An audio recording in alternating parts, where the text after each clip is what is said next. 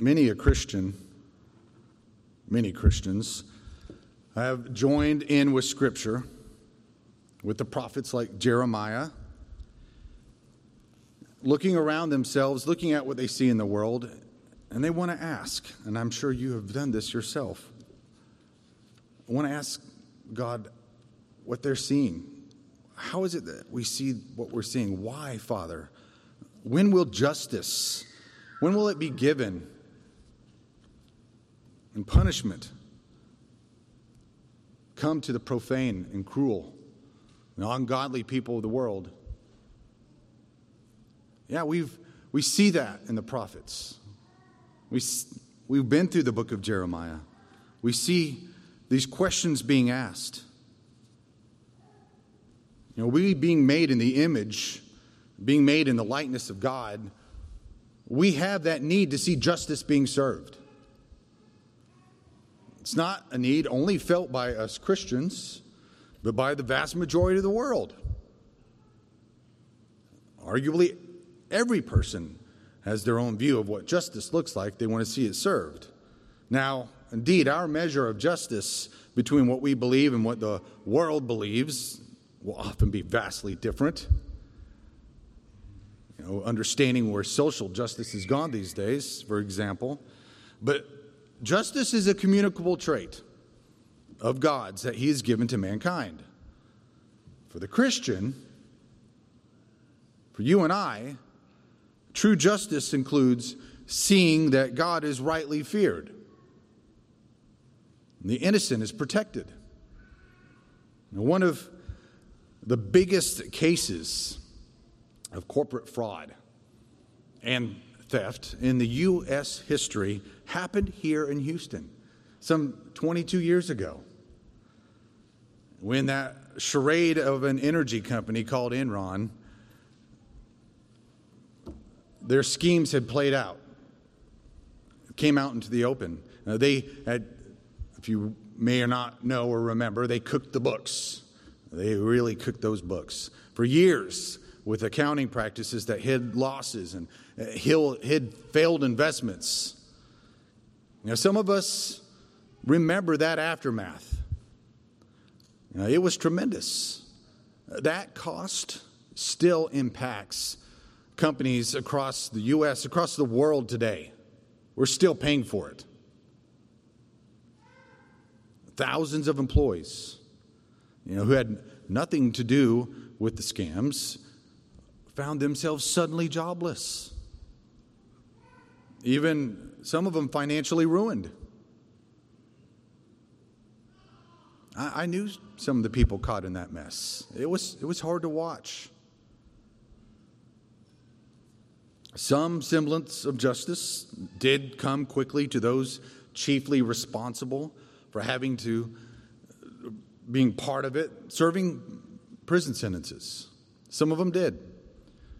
But why? Why would a handful of people, these responsible persons, why would they go to such great lengths and take such great risks to defraud investors, even defraud their employees? Why would they risk so much? It was for the hardened, in their hearts, the hardened pursuit of the wrong treasure, for the wrong thing, the wrong treasure. So much so that it blinded the people that it possessed into becoming objects of fraud. They became what they pursued. Sin does that. Becomes to characterize the person who loves it. Their lives changed from having fabulous riches to lives of despair and misery. In our passage today, we, in the beginning of James chapter 5, so turn there, James chapter 5. In our passage today, the apostle continues with the th- same theme, really, from the end of chapter 4, which is a pursuit of wealth that fails to acknowledge the sovereignty of God and his will for men.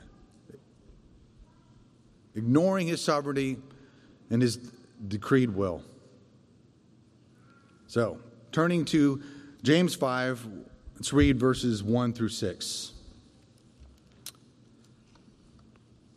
Come now, you rich, weep and howl for the miseries that are coming upon you. Your riches have rotted, and your garments are moth eaten. Your gold and silver have corroded, and their corrosion will be evidence against you, and will eat your flesh like fire. You have laid up treasure in these last days. Behold, the wages of the laborers who mowed your fields, which you kept back by fraud, are crying out against you.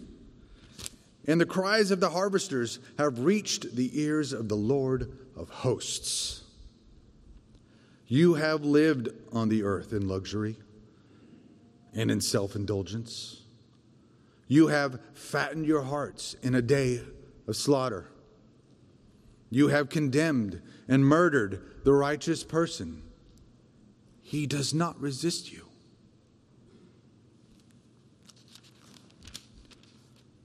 In this passage, James warns the rich of the miseries coming upon them for their pursuit of the wrong treasure in life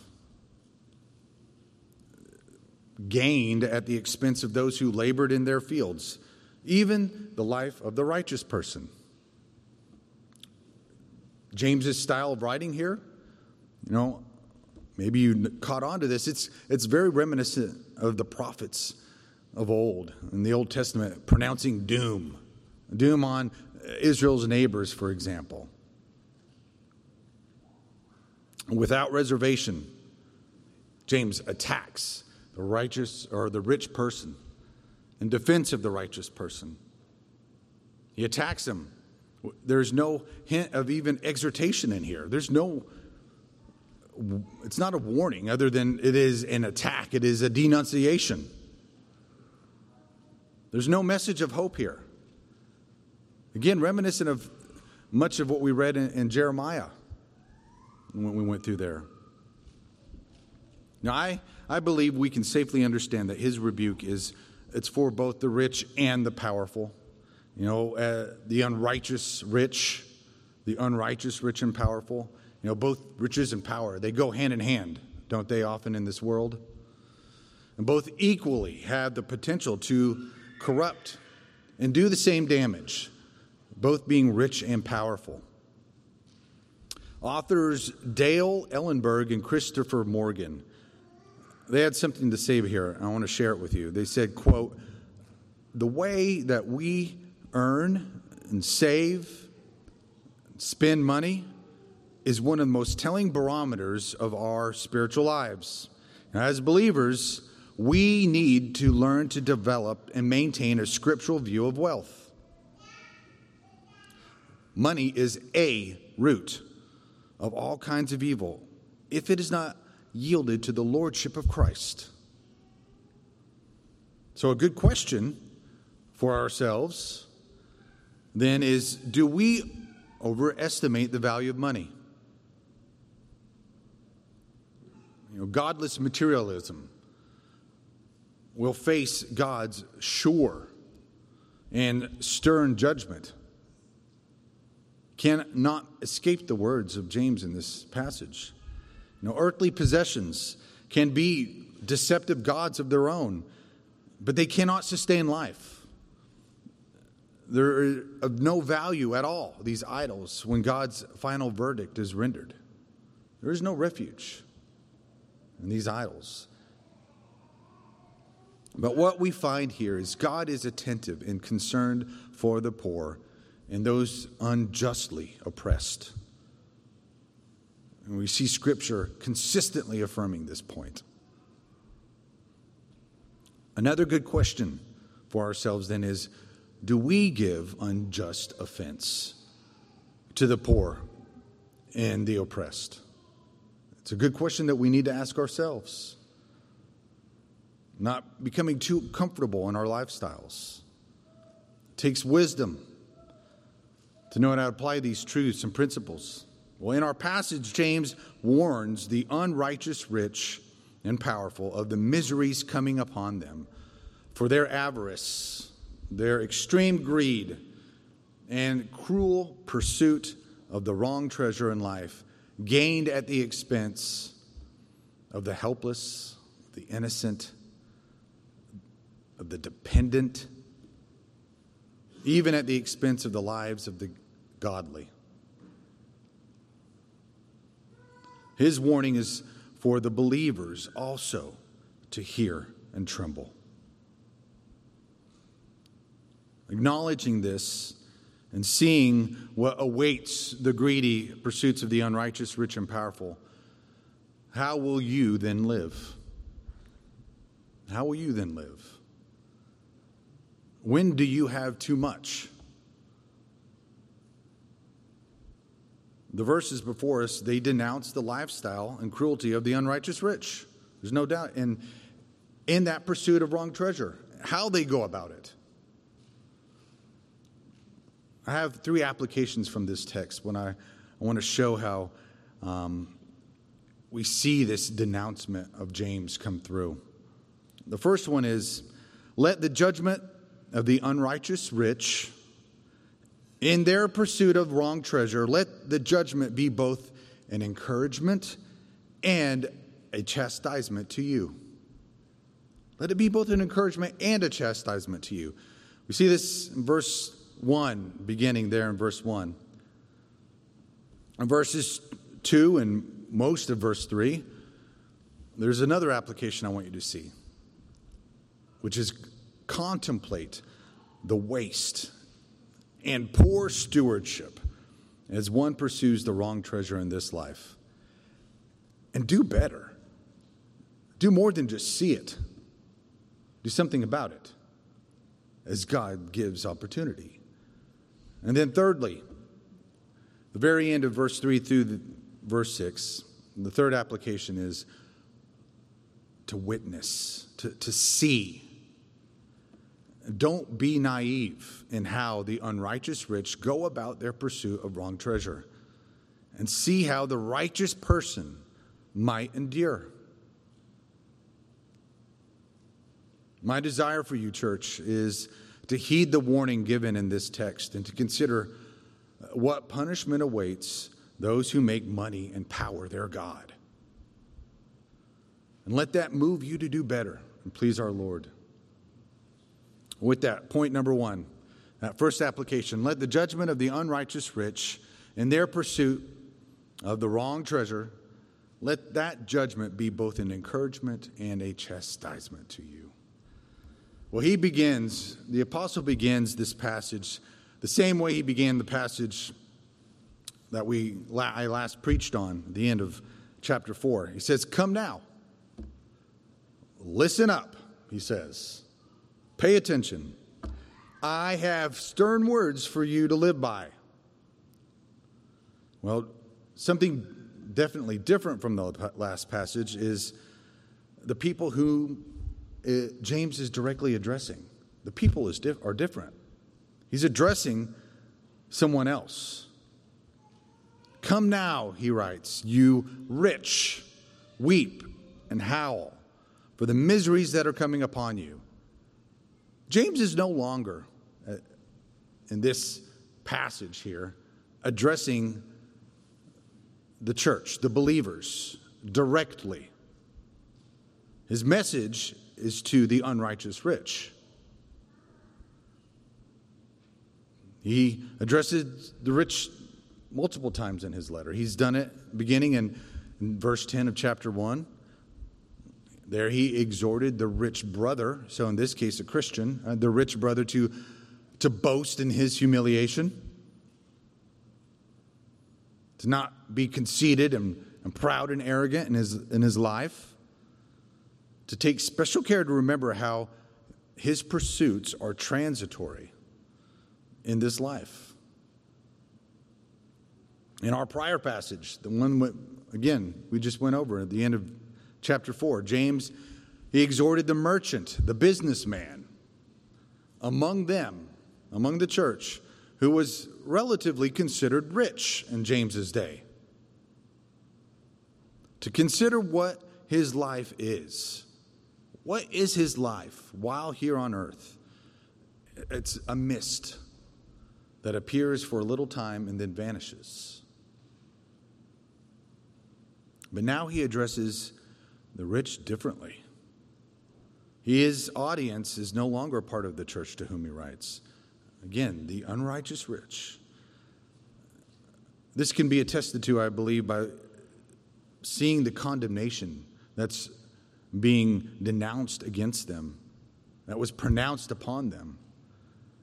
No visible member of the church would have had these words said about them. As you carefully read these words, there's no denying these are unbelievers that he's addressing directly. James commands them. He uh, issues a command, which again very much sounds like something you would read in the Old Testament given by a prophet.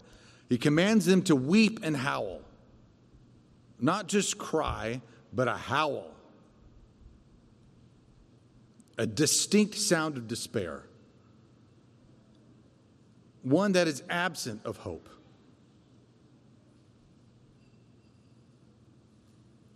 He utters a threat in the imperative form, issuing this command. This emphasizes the sureness of judgment. There's a reason James gives for their hollow and grave sounds of despair. Miseries are coming upon them. You know, we can think of how the people of Jerusalem felt, just imagining after the Babylonian siege broke through the walls. Even the time leading up to those final moments of slaughter. Imagine this, the starvation while the siege was still underway, the hopelessness that would have cloaked them, the feeling of abandonment. We even see mankind scraping the bottom of the barrel and the atrocities that mothers and fathers did to survive. These horrible things were things that God had threatened upon them if they broke covenant with Him. It was to be expected. And now, the rich, James addresses, they hear a message of terror on every side. God had said what would become a man should he reject him for his idols. Trusting in these idols that became their destruction. It was read today. You know, it's, it's not impossible for us to imagine the kind of misery that was felt by the Jews after their city had been destroyed in particular, the temple being destroyed. You know, wondering how would they practice their religion? It was so central to the, to the temple. Now they're taken in exile. And we sang that song, the hymn of the month last week. We sang it this morning again, Psalm 137. It was addressing this tragedy. By the waters of sorrow we sat, the song goes. Quiet, our harps hung in the midst. Tears of memory fell from our eyes. Sorrow for shadows of home. Such misery longing for what they have lost.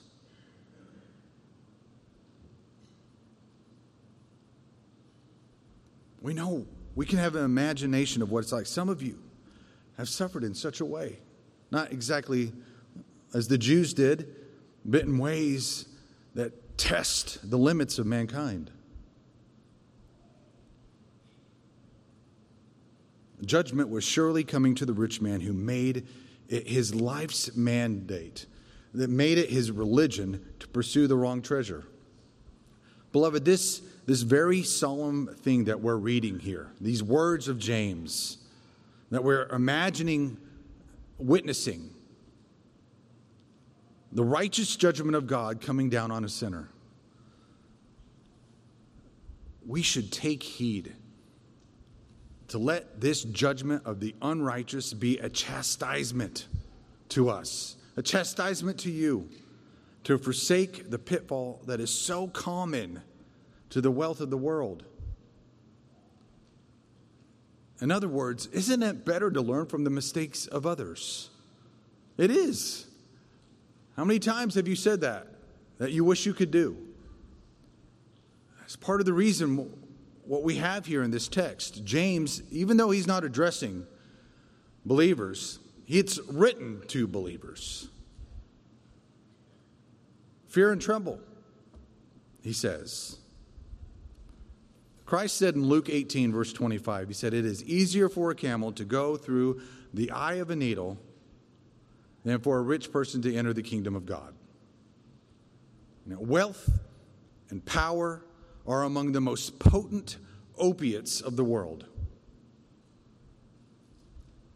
Dulling the mind, dulling the heart to all else that are truly more important, creating an insatiable craving for more, no matter the cost. Be careful, beloved, to estimate what truly is valuable and of eternal value. God will not suffer his child to be lost and die in apostasy, but he will chastise him severely to bring him back onto that right path. Some of us receive a light beating, and some of us a severe beating to get us back on that right path. Let's take this chastisement for our own instruction.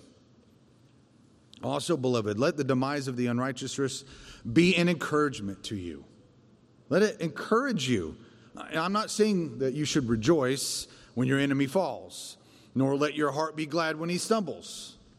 But I say you should rejoice in the justice of God. It will come. Proverbs 20, verse 22 says, Do not say, I will repay evil Wait for the Lord, and he will deliver you. James knew the suffering of the church, what they were experiencing at the hands of the rich. They were the ones who were dragging him off to court, making their lives miserable. He knew that his prophetic pronouncement of impending judgment aimed at the rich would not likely be read by them at least not in any large number.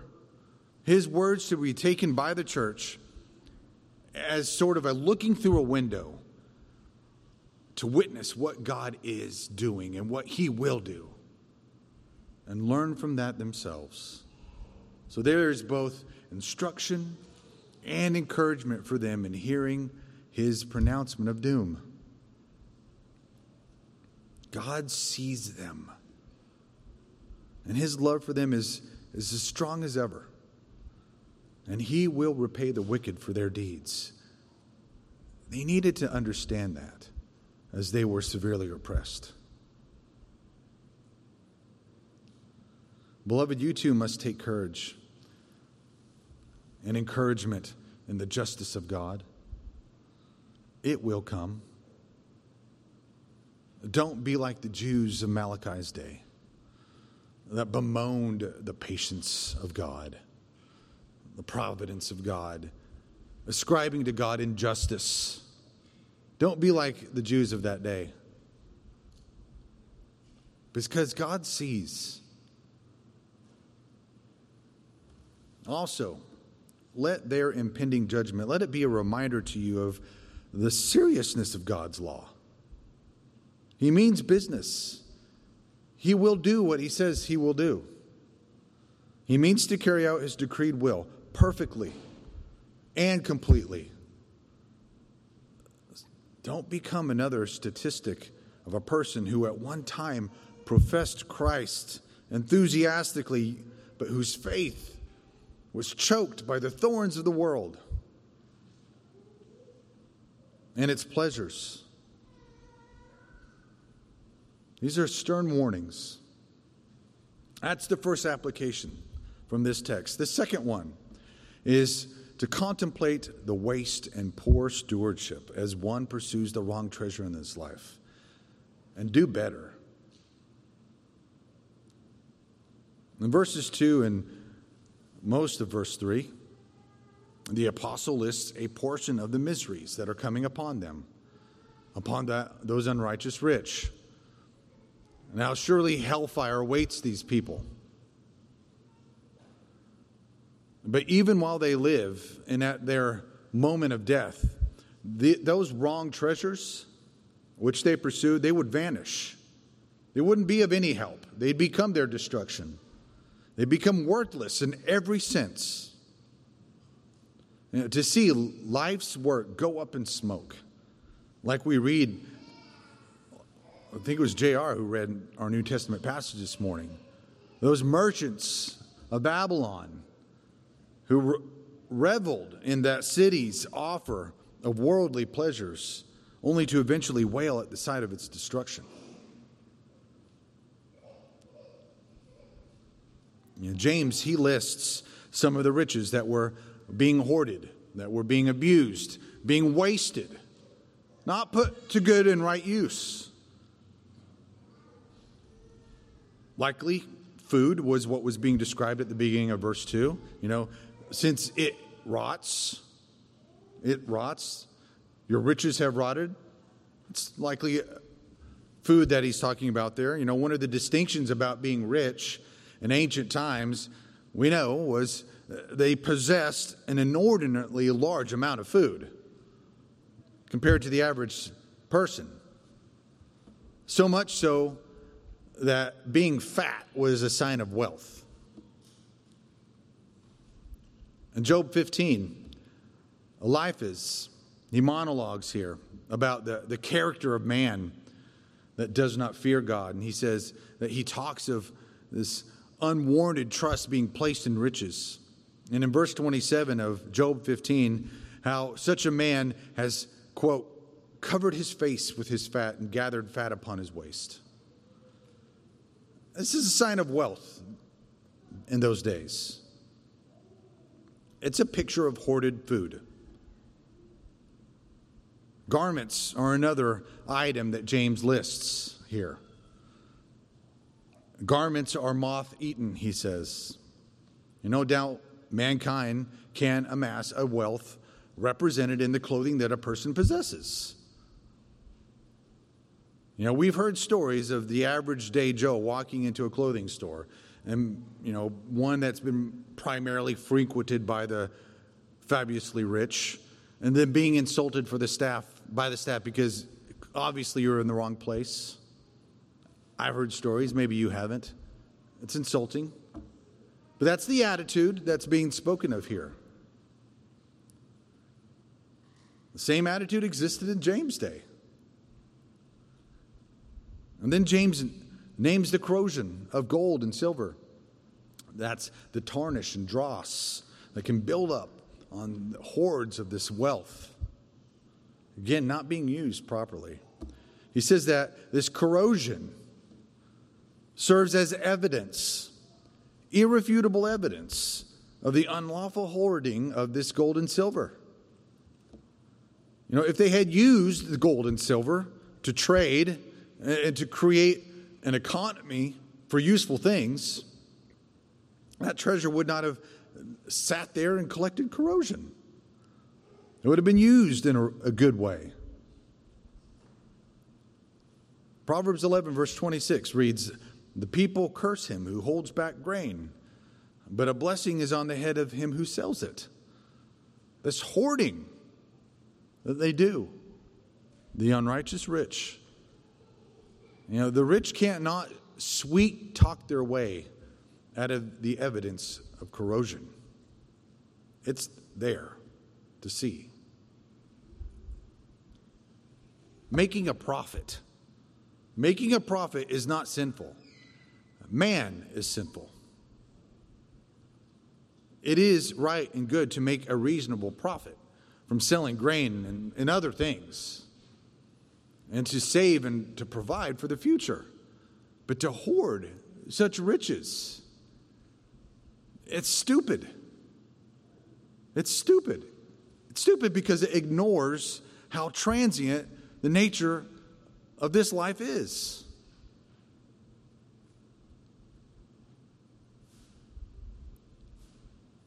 What you need to see, beloved, is how the rich wrongly use such wealth and do better. The problem is not having wealth, but what you do with it, or even what you're not doing with it. For starters, they use their wealth in destructive ways. For example, in Deuteronomy 24, Moses instructs Israel that when they lend money, especially to the poor, that the cloak of the poor man given in pledge must be returned to him at night so that he has a means to keep warm. The rich that James condemns has taken what was given in pledge by his commonwealth brother, knowing it represented a means for him to live, and yet cruelly withheld it ignoring God's law. Not to mention the, the likely scenario of exorbitant interest rates, trapping the poor, making them become indentured servants. Know, lending money as a lawful means is using it as a means to take advantage and steal from those who counted upon mercy from the rich but were given a snake instead, as a, a father would never give a child a snake, as the passage reads. Giving them something harmful, possessing even the person. That's why, beloved, Solomon, King Solomon states the obvious relationship that the debtor has with the, with the lender.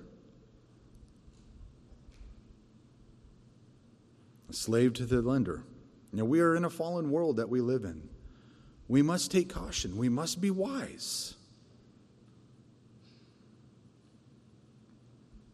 If, however, the rich had used their wealth for good instead of hoarding it, then the moths, the, the rot, the corrosion would not have destroyed. These destructive elements, they affect things that are stagnant, just sitting there. Moths don't eat garments when the clothes are being worn. Food does not rot when it's in the process of being prepared, when it's being eaten. And again, precious metals do not corrode and tarnish and gather, collect dross while they're being actively traded.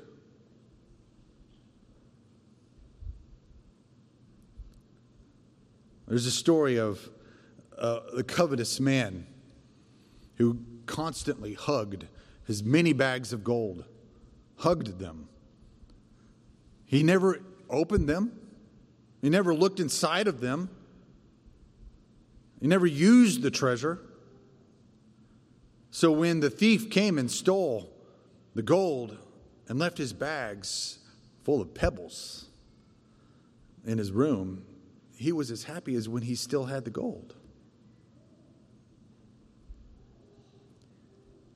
it's, it's like the sickness that we read about in fairy tales dragons, you know, this dragon sickness, you know, when it bewitches its owner and wanting nothing but gold, not doing anything with it,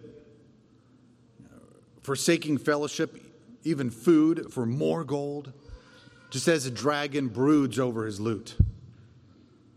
That's the picture we have here. Eh, such is the modern day miser, wanting nothing more than the next dollar. This is such a clear picture of the bondage of sin. It says, James says in verse 3 it will eat your flesh like fire, it will consume you, consume the mind, and eventually the body. So see it, beloved, and fearfully take note. This is all an argument against hoarding and not using. But as you know, even using such wealth can be just as evil as if it was used in an unrighteous way. Okay? We must do better as Christians. As God blesses us and gives us opportunities. You know, God has given mankind the charge to take dominion of the earth and to rule it, to use its abundant bounty. And as providence sees fit to allot to each man in ways that ultimately bring glory to God and spread his name to the ends of the earth. That's a proper use of these resources. It takes wisdom, humility before God. Scripture tells us that a Christian has denied the faith and is worse than an unbeliever if he does not provide for his relatives, especially the members of his household. So, using the money we receive to care for our family's need is paramount. What they need.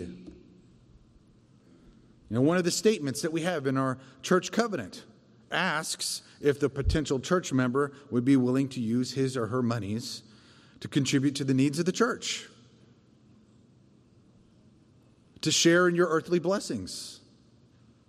You know, besides the practical needs of the church being met and the needs of the staff, the collection the church receives is used also to bless the ministry of Christ outside of our local church. In the desire to see the glory of Christ being spread among the nations. It's a proper use of these riches, of such wealth. It's truly a blessing to be able to give to someone in need, to be able to do that. One of the losses that a Christian can suffer, that is one of the loss of a blessing, is the inability to be able to share as he likes because of prior poor stewardship. Not because he doesn't have it, but because of poor stewardship. You know, God has the power to reverse this in a person's life, the effects of poor stewardship.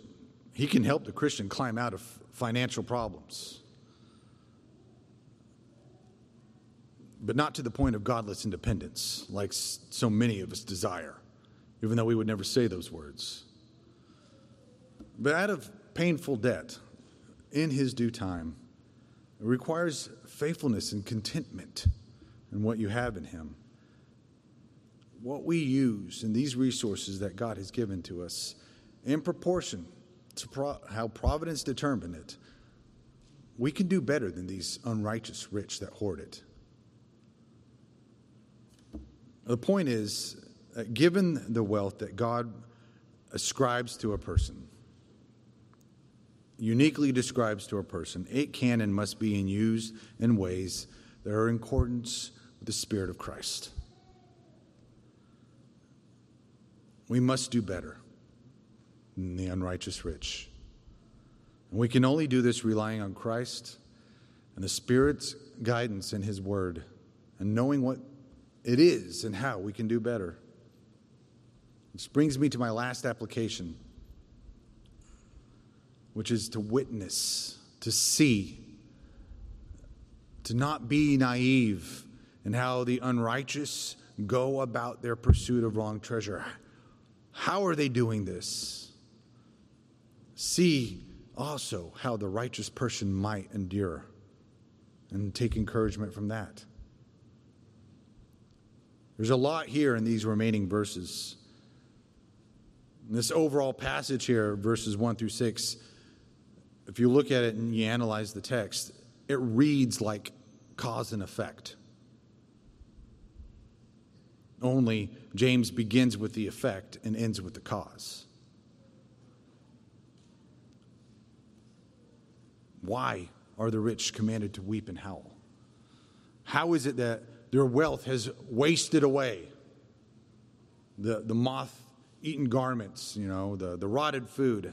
How is it as their wealth is wasted away? These are the effects of sinful living.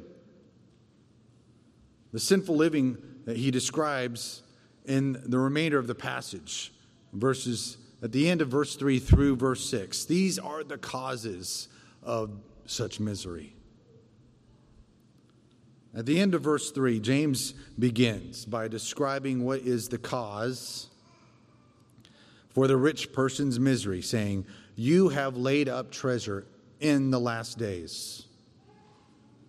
Behold, the wages of the laborers who mowed your fields, which you kept back by fraud, are crying out against you, and the cries of the harvesters have reached the ears of the Lord of hosts. Reach the ears of the Lord of hosts. Like a list of grievances, James writes the phrase you have. He writes it four times here in this passage, four times. Circle that. Four times in this passage. He's laid it up he laid up treasure to hoard it, lived luxuriously, fattened your hearts, and condemned and even murdered the righteous person. These are the causes of what came upon them. This is how they did it. This is how they used it unrighteously. The particular sin of the rich that James denounces begins with their hoarding. Hoarding it, not realizing the times they are in. They are in the last days. We, church, are in the last days. Recall the parable of the rich fool in Luke 12. Jesus, here in this chapter, he warns disputing brothers over an inheritance. He says to them, Take care and be on your guard against all covetousness, for one's life does not consist in the abundance of his possessions. And then he told them a parable of a wealthy landowner basking in the glow of his many gathered crops, praising himself for his financial independence. Not a care in the world. But God said to them, Scripture says, but God said to him, Fool, this night your soul is required of you, and the things you have prepared, whose will they be? So is the one who lays up treasure for himself and is not rich toward God. This is how they do it. Probably the most vivid scene we have in our passage is the picture of the wages of the laborers crying out. It's verse 4 is rich with multiple themes. You know, work ethic, oppression, fraud, theft, injustice, idolatry, vanity. But I believe that mostly, mostly the kind and caring condescension of God and how He hears our prayers. And in, in this case, hears our cries to Him. The ever tightening grip that the wealth has had on the heart of the rich landowner has squeezed out any compassion that he may have had. Despite already having that large bank account, he craves the relative pennies of the poor. Even worse, the wages that he owes those workers who have helped him to get rich of those workers who depend upon their daily wage. The wages themselves crying out, being stolen, abducted. You know, it's, it's helpful for us to understand the context here uh, of those people in the first century Near East. There was a, an increasing concentration of land in the hands of a very small group of very, very wealthy landowners. And as a result, many farmers, like a tenant farmer, if you will, were forced to earn their living hiring themselves out to these rich landlords. And so the importance of very prompt payment would have been very important for them. They often got by, these laborers, they often got by on uh, a barely a subsistence level of living. And they needed a steady income. They needed that daily bread for themselves and their family. It was life or death. You know, credit wasn't available to them, not readily available. So when the workers weren't properly, prom, promptly paid and given the amount that they were owed, it jeopardized life itself for them. Both the wages and the laborers and the harvesters, they cry out and have reached the ears of the Lord of hosts. The Lord of hosts, the Lord of the armies of heaven. Fear and tremble, you rich. It's the Lord of hosts who hears their cries. Like the blood of Abel cried out, and God heard it, and how it testified against Cain. So does the stolen wages of the workers testify against their rich employer. You know, there's a balance that must be properly maintained by us. For those of us who have an employer, you know, most of us in the workforce do. We must learn to be content, right? Content with the wages that God has given us in His providence, that He has granted to us. Just as the soldiers were instructed by Christ to be content with their wages, not try to extort. Trusting in God's provision and in His sovereignty. But we living in a free society where the job market is a free market to sell our skills, it's good to know your worth as a worker, what you can demand, right, in a good way. You have the freedom to go get another job if it pays better. And by all means, go for it. But you are not free to take another job without consulting God. You're not, dear brother, dear sister. You're not. You're not free to not ask God for wisdom in doing this. The work must be righteous labor, nothing shameful. You must be careful to not let it sink your priorities, like taking away from leading your family or from being able to regularly gather with the saints on the Lord's day. The thing is, this is not as black and white as we would like it to be. And in every instance, it requires wisdom on how to rightly apply the principles of Scripture. You must take these things to the Lord. The point is that how we apply the truth of Scripture in the face of being defrauded by our employer should be a comfort to us because God does see, He does hear what His children are going through. And He does give wisdom when we ask for it to know how to change the situation or to endure. You know, with their wealth and these stolen wages, the rich have indulged themselves in luxurious living. This is kind of like the Robin Leach of luxurious living, if you will. Some of you may not know who I'm talking about.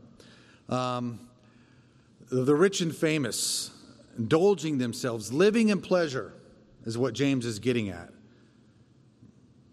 Thomas Manton comments here. He says, The truth is that God allows us, He allows us to use pleasures, but not to live in them, to take delight, but not for them to take us, to live always at the full. That, that's just mere wanton luxury. in their luxury. The rich, says James, have fattened their hearts in a day of slaughter. Friends, I know we hear that word often being advertised when it comes to fine goods and nice watches. You want luxury. We equate it to quality. I think, at least I do. I think most of us do. But it doesn't have very good humble beginnings in that word, luxury, okay? It doesn't necessarily mean the same to us today in all cases. But Calvin noted regarding that phrase in verse 5 about how all of this, the fattening of their hearts and living in luxury, how they fatten their hearts in a day of slaughter. He said that in a day of slaughter means that the rich feasted themselves every day of their life because they immersed themselves in perpetual indulgences. Basically, their hearts grew fat and unfeeling at this point.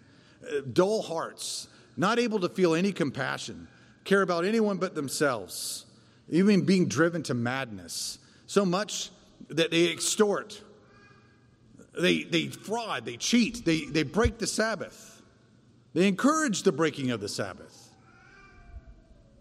craving the very little that the poor had to offer, condemning and even murdering the righteous person, James says. The lengths that they would go to. Sin had run its course like it always does when it's not repented of and when it's indulged in. That is the warning we should be taking here. In this case, it starts out with perhaps discontent. I'm not happy with this profit. I want more. And it ends with murder. How is it murder? How, how is the righteous one being murdered here? Well, it could be the plain and obvious killing of someone for what they have in a premeditated way. It could be that. You know, Jezebel did that for Ahab, that garden next to his home. But most likely it's the slow death of starvation in the ancient context of James's letter. The poor worker of that day lived literally day by day, as was already mentioned. Leviticus 19 speaks of the requirement to pay the laborer his wages each day, saying, The wages of a hired worker shall not remain with you all night until the morning. It was wrong and evil for the rich to do it back then, and it's wrong for employers to do the similar today to their employees. Just as James's readers were to witness the judgment of the miseries coming upon their rich oppressors and learn from their lesson of greed, those of us, those of them who command the salary of employees, if you have that power, be careful that greed does not enter your heart and, and entice you to do the same. Consider this, beloved God sees and hears. Vengeance is his, and he will repay. And then the very last sentence in our passage, kind of going how does that fit into this? That last sentence, he does not resist you. The last sentence in our passage, James writes of this righteous person who has been condemned, even murdered, is that he does not resist you. He doesn't resist you, wicked person, you unrighteous rich person. The righteous rich person doesn't does not the righteous person, not the righteous rich person, the righteous person, the, whom James, James is writing about here, he doesn't take vengeance into his own hands.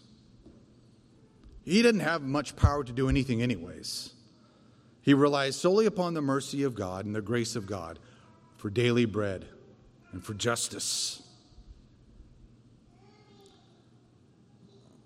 I'm going to conclude here. Church, you are most precious. You are most precious and beautiful to your Lord and Savior and to God. Most fair in His sight. Don't think for a second that He is not patiently contending for you. If you must believe this. He is with you in these times, as in all moments when you must endure in John Piper's book entitled Providence, I want to share this with you. He, he asks the question for his readers. He asks, Why does God go about the process of our sanctification slowly? enduring these things like from the unrighteous rich. We know that sanctifies us as we endure, but why does it have to be so slow? You know, have you ever thought about that? You know, surely enduring the cruelty and theft of those who have power over you tests your faith. That does test your faith. It's meant to sanctify you and purify your faith. But why not being why not just be sanctified in a moment? Why, why have to deal with the sin? Why not all be over at conversion? Well, there, there's a lot of good reasons that Scripture gives us for that answer. But I want to close on this, what I would think is a blessed answer that I'm grateful for, John Piper pointing out. He writes, he says, quote, the aim of God's providence is to glorify more than just Christ's power over Satan. It's more than just to show his power over Satan. God aims for the fullness of Christ's beauty and worth to be magnified in the way his people prefer him over what Satan offers. I want more of Christ. This is what we should be after, he writes. More than what Satan offers through the world. Christ's worth and beauty are magnified in proportion to our preference for them over all that Satan can offer wanting more to witness Christ's worth and beauty. God intends for Satan to be defeated in this age, not merely by being shown to be weaker than Christ, but also by being shown to be less beautiful, less valuable, less desirable, less satisfying. That's another way Satan is crushed. Beloved of God, as you patiently suffer for the name of Christ, whether it's at the hands of the unrighteous rich, in honest labor, your faithful witness of any kind, you take comfort in knowing that every time you choose to honor Christ and endure and not give into Satan's scheming to make you feel better in some sinful way, to get you out of a circumstance in some hasty and unwise way, but to choose Christ, you choose to instead to go to God pleading your need for him. And when you do this, Christ is honored and the devil is crushed just a little bit more under your feet. Every time you endure, every time you endure, Satan is belittled more and more, and Christ is honored.